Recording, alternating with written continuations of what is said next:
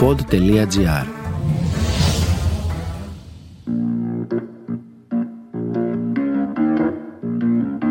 Θέλει η αρχαιότητα να κρυφτεί και η χαρά δεν την αφήνει.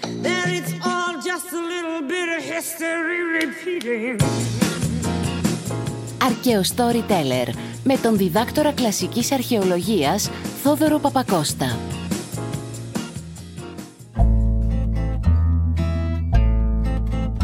Σήμερα θα σας πω την ιστορία μίας πόλης. Μία πόλη ήταν μία πόλη, μια μεγάλη πόλη που άρχιζε από πι. Όπως λέμε Πέτρος, όπως λέμε Παύλος, όπως λέμε πίτσα με τυρί. Βασικά θα σας πω την ιστορία της πολιορκίας μιας πόλης και πώς καταστράφηκε. Την πολιορκία μιας πόλης αρχαίας, με ισχυρά τείχη που υψώνονταν γύρω της, φαρδιά και εντυπωσιακά, με τεράστιους ογκόλυθους, καλοχτισμένα, επιβλητικά, που επάνω τους έκαναν περίπολο νεαρά φανταράκια. Νεαρά παλικαράκια που άλλοι δεν είχαν συνέστηση του τι πρόκειται να ακολουθήσει και έβραζε το αίμα τους να έρθει ο εχθρός για να σφάξουνε και άλλοι προσπαθούσαν να φανούν γενναίοι, να κρύψουν το άγχος και το φόβο τους παιδιά που αγαπούσαν ή ονειρεύονταν να ταξιδέψουν σε άλλα μέρη, να κάνουν κάτι με τη ζωή τους, να μάθουν κάποια τέχνη, να γίνουν έμποροι, να πλουτίσουν, να γίνουν τεχνίτες, καλλιτέχνες, να γίνουν αρχιτέκτονες, να γίνουν συγγραφείς, να γίνουν γλύπτες, οτιδήποτε. Αλλά εκείνη τη στιγμή στέκονταν πάνωπλοι πάνω στα τείχη της πόλης τους και έβλεπαν τον εχθρό να πλησιάζει. Γιατί στην ιστορία που θα σας πω εμφανίστηκε εχθρικό στρατός στον ορίζοντα. Χιλιάδες στρατού να απλώνονται στην ύπεθρο έξω από την πόλη. Χιλιάδες φαντάροι, άλλοι με βαρύ οπλισμό, άλλοι με τόξα ή με δόρατα και μαζί τους το υπηκό, με τους υπείς και τους υποκόμους και τα τσουβάλια με τις τροφές για τα ζώα. Τα καραβάνια με τις προμήθειες, τα τρόφιμα, τους μεταλλουργούς και τους σιδεράδες για την επιδιόρθωση των όπλων, τα παραπήγματα και τις πρόχειρες σκηνές των στρατηγών, τα κάρα με όλο το συρφετό που ακολουθούσε το στράτευμα. Τους υποτακτικούς, τους δούλους, τους υπηρέτες, τους επιτίδιου που προσπαθούσαν να κερδίσουν κάτι μες στην αναμπομπούλα, τους μικροπολιτές ή τους ψευτομάντη που ζητιάνευαν από τη λαοθάλασσα, τους τζογαδόρους που προσπαθούσαν να ξεκλέψουν λίγο πρόχειρο συμφέρον, τις πόρνες που ανταγωνίζονταν να αδειάσουν τα πουγκιά των φαντάρων από τα λιγοστά κέρματα που είχαν μέσα, τα χαμίνια που ψαχούλευαν φανερά ή κρυφά τους λάκους με τα αποφάγια, να μαλώνουν με τα δέσποτα σκυλιά για μια μπουκιά. Ένας στρατός, όπου πήγαινε, κουβαλούσε και όλο αυτό το ανάμεικτο συρφετό μαζί του. Αλλά και τις πολιορκητικές μηχανές. Τους κρυούς με τους τεράστιους κορμούς και τα επιβλητικά σιδερένια κεφάλια, έτοιμα να γκρεμίσουν τις πύλες της πόλης, και τους γιγάντιους καταπέλτες, έτοιμους να τεινάξουν ογκόλυθου προς το μέρος των τυχών.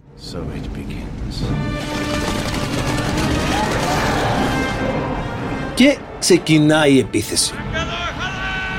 Αρχικά οι τοξότες λούζουν με βέλη τους υπερασπιστές της πόλης πάνω στα τείχη.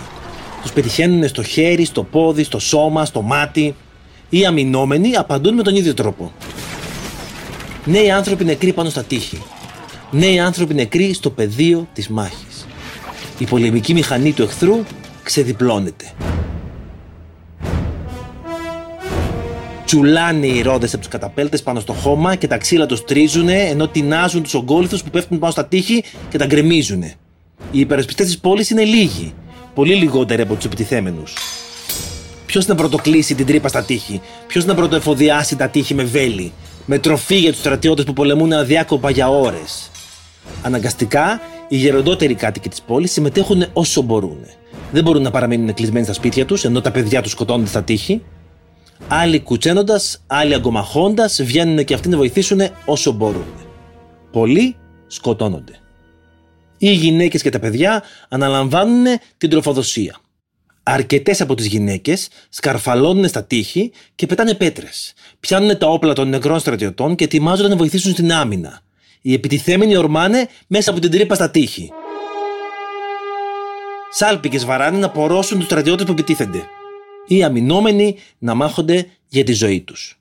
Νεκρά σώματα να στηβάζονται επάνω στο πεσμένο τείχος, να δημιουργούν ένα νέο ανθρώπινο τείχος με σάρκες και αίματα. Η μάχη πλέον συνεχίζεται εντός της πόλης. Δίπλα στα τείχη, ανάμεσα στα σπίτια και στα στενά της πόλης. Οι κάτοικοι να ξέρουν τα στενά της πόλης, να εγκλωβίζουν όσους εισβολεί ξεμακραίνουν και να τους σφάζουν. Ώσπου με αυτά και με εκείνα πέφτει η νύχτα. Οι αμυνόμενοι καταφέρουν να κρατήσουν. Οι επιτιθέμενοι μαζεύουν τους τραυματίες και υποχωρούν. Μέσα στην κάλυψη της νύχτας, οι κάτοικοι της πόλης προσπαθούν να κλείσουν τις πληγές τους. Μέσα στη νύχτα στέλνουν αγγελιοφόρους με άλογα να ξεγλιστρήσουν ανάμεσα από το εχθρικό στρατόπεδο με κίνδυνο της ζωής τους, να προλάβουν να ειδοποιήσουν συμμάχους. Μπα και έρθει κανείς να βοηθήσει. Και η μέρα ξημερώνει. Οι εχθροί επιτίθενται ξανά στο ίδιο κενό που είχε ανοίξει στα τείχη. Αυτό κράτησε μέρες. Οι κάτοικοι έχτιζαν οδοφράγματα στα γύρω στενά και πάλευαν να κρατήσουν την πόλη τους απόρθητη. Γυναίκες και παιδιά να ανεβαίνουν στις στέγες των σπιτιών και να πετάνε κεραμίδια. Ώσπου, πριν τελειώσουν οι δυνάμεις των αμυνωμένων, τελείωσαν τα πολεμοφόδια τους. Κάθε βέλος, κάθε κεραμίδι, κάθε ξύφος, κάθε δόρυ, κάθε πέτρα είχε χρησιμοποιηθεί. Και σουρούπονε. Οι ορδές των εχθρών ήταν αδύνατο να συγκρατηθούν. Οι κάτοικοι της πόλης ήταν πλέον στο έλεος του εχθρού. Η πόλη έπεσε. Μπήκαν στη πόλη οι οχθροί Τις πόρτες πάσαν οι οχθροί Και εκείνη τη νύχτα η πόλη την πέρασε πνιγμένη στο αίμα. Στο κλάμα, στα ουρλιαχτά των κατοίκων που δεν μπορούσαν ή δεν πρόλαβαν να φύγουν και στις κραυγές των εχθρών που ριλατούσαν την πόλη. Οι στρατιώτες έσφαζαν χωρίς διακρίσεις όποιον συναντούσαν. Γυναίκες, ηλικιωμένους, παιδιά, νήπια, το μόνο που τους ένοιαζε ήταν το πλιάτσικο. Οι μόνοι που γλίτωσαν ήταν μερικές γυναίκες που πρόλαβαν να βρουν καταφύγιο στους ναούς. Και εκείνο όχι από ευσέβεια στους θεούς, αλλά αν τις πίεζαν, κινδύνευαν να τις αναγκάσουν να αυτοπυρποληθούν και να κάψουν μαζί με τους ναούς και όλα τα πολύτιμα αφιερώματα που είχαν μαζευτεί εκεί πέρα από διάφορους πιστούς μες στα χρόνια. Όταν πια τελείωσε η σφαγή και το πλιάτσικο και οι βιασμοί, όσοι ζούσαν από τους κατοίκους της πόλης οδηγήθηκαν με αλυσίδες προς τα σκλαβοπάζαρα για να πουληθούν. Και τώρα θα μου πείτε, OK, ποια πολιορκία είναι αυτή; Η πολιορκία αυτή θα μπορούσε να είναι οπουδήποτε. Η συγκεκριμένη συνέβη στη Σικελία. Εν προκειμένου, αυτή είναι η πολιορκία της αρχαίας ελληνικής πόλης του Σελινούντα από τους Φίνικες. Συνέβη κατά τον πόλεμο Ελλήνων και Φινίκων για τον έλεγχο της Σικελίας. Το ίδιο συνέβη όμως, η ίδια πολιορκία με την ίδια κατάληξη, λίγους μήνες μετά, πάλι στη Σικελία, όταν οι Έλληνες από τις Σιρακούσες επιτέθηκαν στη φινική πόλη Μωτίη. Και το ίδιο συνέβη λίγο πιο μετά, ξανά μανά στη Σικελία, όταν οι Σιρακούσιοι επιτέθηκαν στην ελληνική πόλη Μεσίνη. Βασικά σκεφτείτε κάθε αρχαία πολιορκία κάπως έτσι. Και στην τελική έχει πραγματικά μεγάλη ουσία η εθνικότητα του επιτιθέμενου και του αμυνόμενου; Γιατί κάθε πολιορκία σημαίνει και ένα παιδάκι σφαγμένο στην άκρη του στενού, μια ηλικιωμένη που δεν είχε κανένα να τη βοηθήσει, να προλάβει να φύγει από την παραδομένη πόλη και κάει και μες στις τάχτες του αχυρόσπιτου, ένας νεκρός στρατιώτης που δεν μπόρεσε να γυρίσει πίσω μακριά από εκεί που ήρθε, και τα ορφανά παιδιά που άφησε και δεν θα μαθαίναμε ποτέ τι απέγινε ο μπαμπάς τους. Γιατί όταν ακούμε για την πολιορκία μιας πόλης, τη φανταζόμαστε σαν βιντεοπαιχνίδι. Σαν τουβλάκια που πέφτουν. Μαζί με τα τουβλάκια όμως πέφτουν και ζωές. Ζωές που ζούσαν και χαίρονταν και αγωνιούσαν και γκρίνιαζαν και μάλλονταν με το γείτονα και πήγαιναν στο λιμάνι να πάρουν ψάρια και πήγαιναν στον ναό να προσευχηθούν στους θεούς. Όπως δηλαδή ζει κάθε πόλη εις τους αιώνας των αιώνων.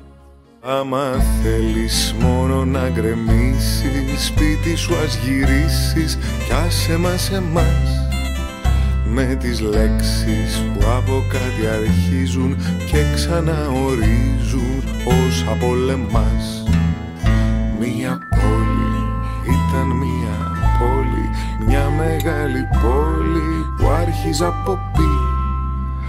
Όπως λέμε πες μου το όνομά σου Λέμε πάμε, λέμε πάλι απ' την αρχή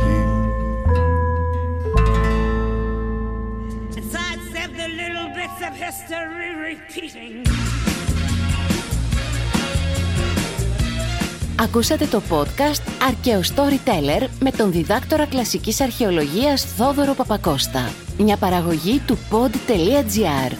Αναζητήστε τα podcast που σας ενδιαφέρουν στο pod.gr, Spotify, Apple Podcast, Google Podcast και σε όποια άλλη εφαρμογή ακούτε podcast από το κινητό σας.